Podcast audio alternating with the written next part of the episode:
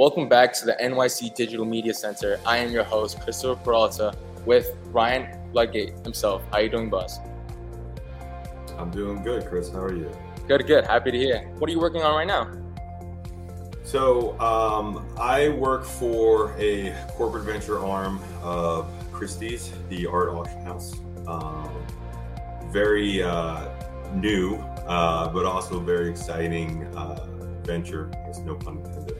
Uh, uh, of of the auction house, where we are looking at startups and founders in both the art tech and art finance spaces, amongst others, uh, that could bring on interesting capabilities for Christie's uh, and uh, help us to utilize our brand in uh, more thoughtful ways.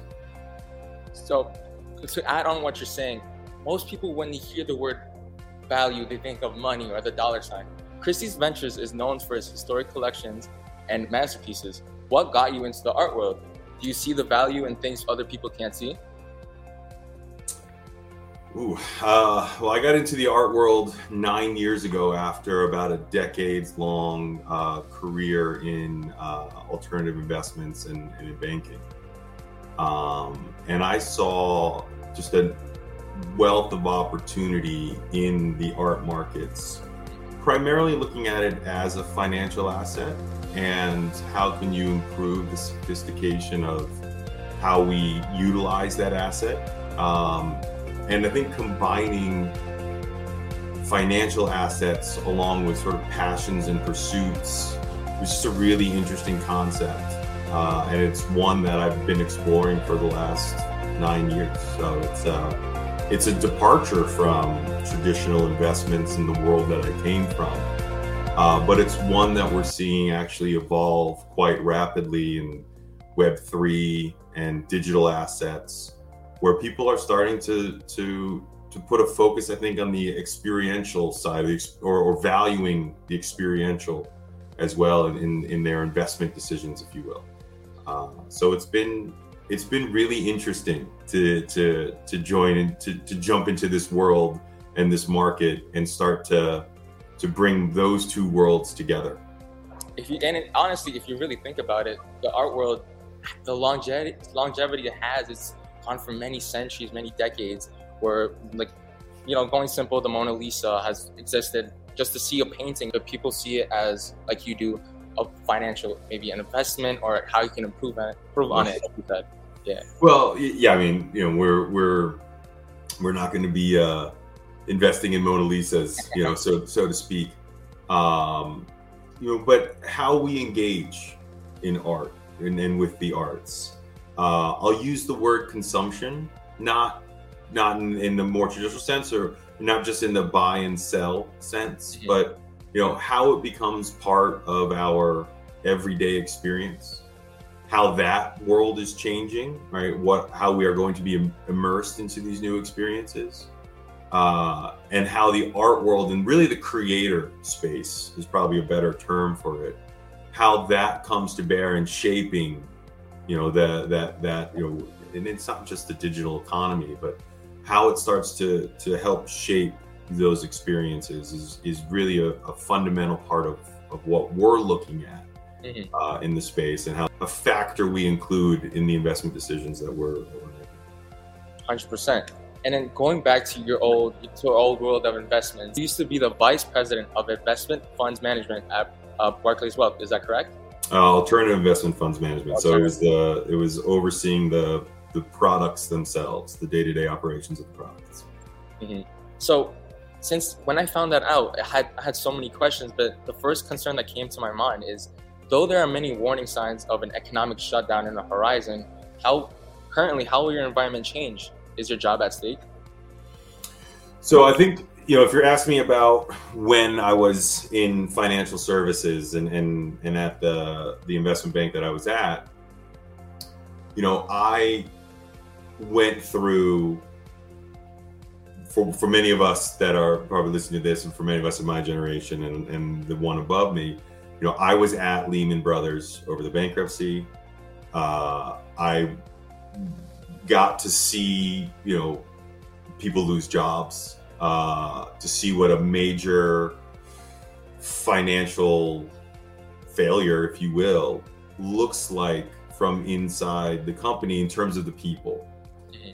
And it was interesting because I would have to point to that moment and the years that immediately followed as being major catalysts in how my career grew and evolved.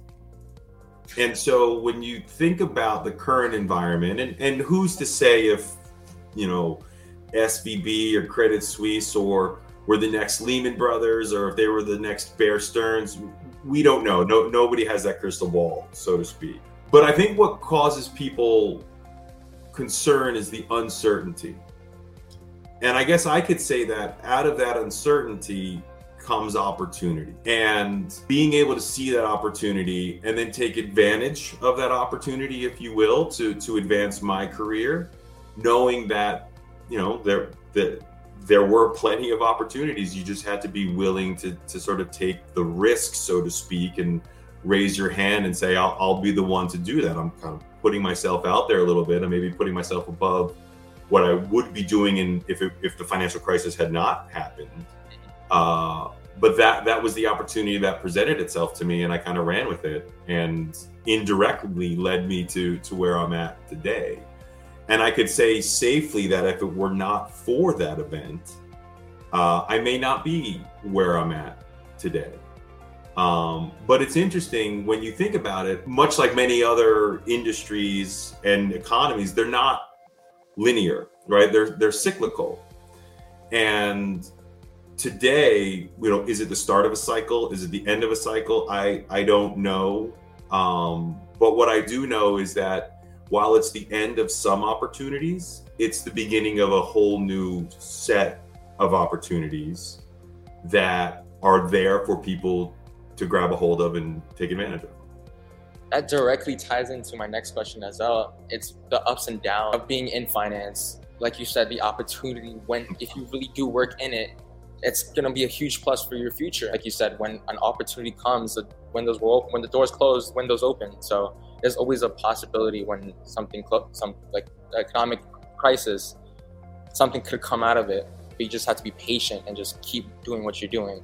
You you have to be patient but you also have to have your eyes open. And I like the way you put that like door closes a, a window opens. It was explained to me differently actually when when I was probably around, you know, your age and where you are sort of in your education and, and thinking about, you know, that next evolution in your life of entering in the workforce. It was actually my father and he said to me, he's like, you will doors will open and you will walk through them but understand that that means certain doors are closed forever to you. And what it meant is that you're on your path and and that as you go down that path you will be presented with new opportunities but you have to understand that certain other opportunities are closed off.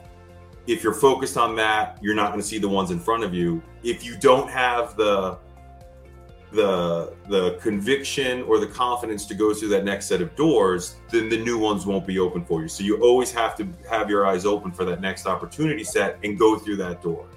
Because the worst thing that happens is some other doors close, and that's fine. What was one conversation that changed your life? Was it with your dad? Oof.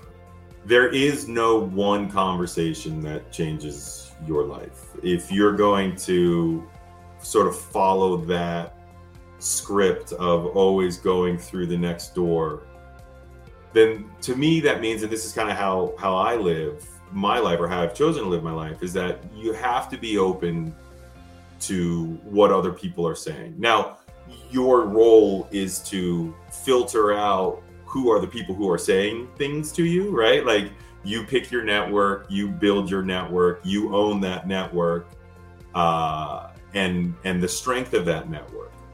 But if you are not open to what somebody else is telling me you, then you're going to miss the next opportunity. So I like to think that the aggregation of all of the conversations that I've had and the change, the way that that has led to me changing my life or changing my path, that they've all led me to here. So there isn't one, it's the sum of all of them you know, but going back to the other part, it's like if I had listened to other conversations than the one I listened to, where would I have been? Like I would have, I would have definitely have been, you know, someplace else or in some other level. So it's there, there isn't one because they all added up to now. Especially when you don't hear other people's conversations or other people's opinions, you're closing your own doors. And tying into my next question, what keep what keeps me going through those doors is I, I feel money. Like that's what almost it's on everybody's mind. So my question is: Is money the key to happiness? uh no. You know this. So, so it's interesting, right? I always thought that that statement is incorrectly applied. Money is a means of consumption.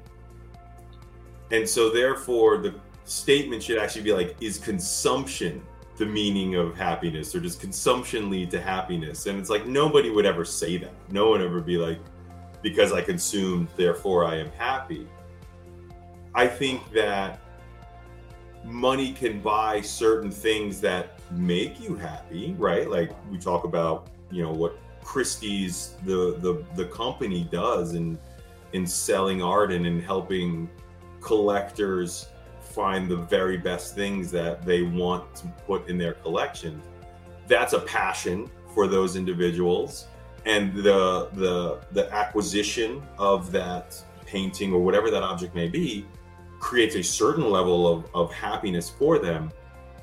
And so, you know, I, I use that as an example of you can use money to buy things that can give you pleasure. But I think in terms of finding happiness through money alone no, I, I think it's like I said, me, money is a means of consumption, and and I, I don't think anybody would rightfully say consumption is the key to happiness for me. Because it also depends on what you're using that money for. Let's say if I'm buying 10 Lamborghinis, obviously for what a few days or maybe a month, it's going to be fun. But as soon as you get older, it's like, why did I do this? Why? And and another way to think about it is if I'm walking through the street and I give uh, three million dollars to a person to a homeless person, you don't. It's obviously gonna put the smile on their face and they can get a you know new home or just something to eat, or, you know, food on their plate. It's so it definitely do, involves different perspectives. That's going back to our like old question. It does depend on perspectives, which that's 100%. It, it, it, they're all linked because you know, we talked a little bit about networks and you know, there's your your business networks, your professional networks, if you will. There's the networks you build amongst your friends and your family.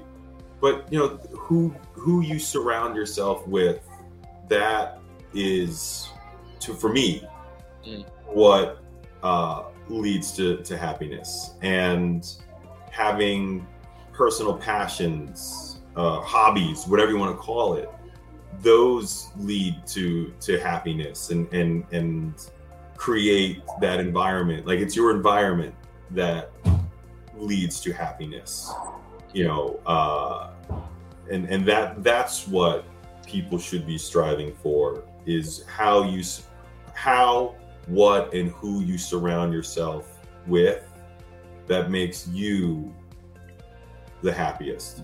Mm-hmm.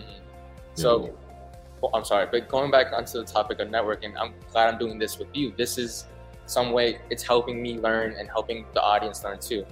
So sadly, we had to wrap up this episode, season two, uh, with Ryan Ludgate, the financial inspiration himself in human form. Very nice to meet you, and hopefully we see each other again, maybe in Wall Street. Very nice so much.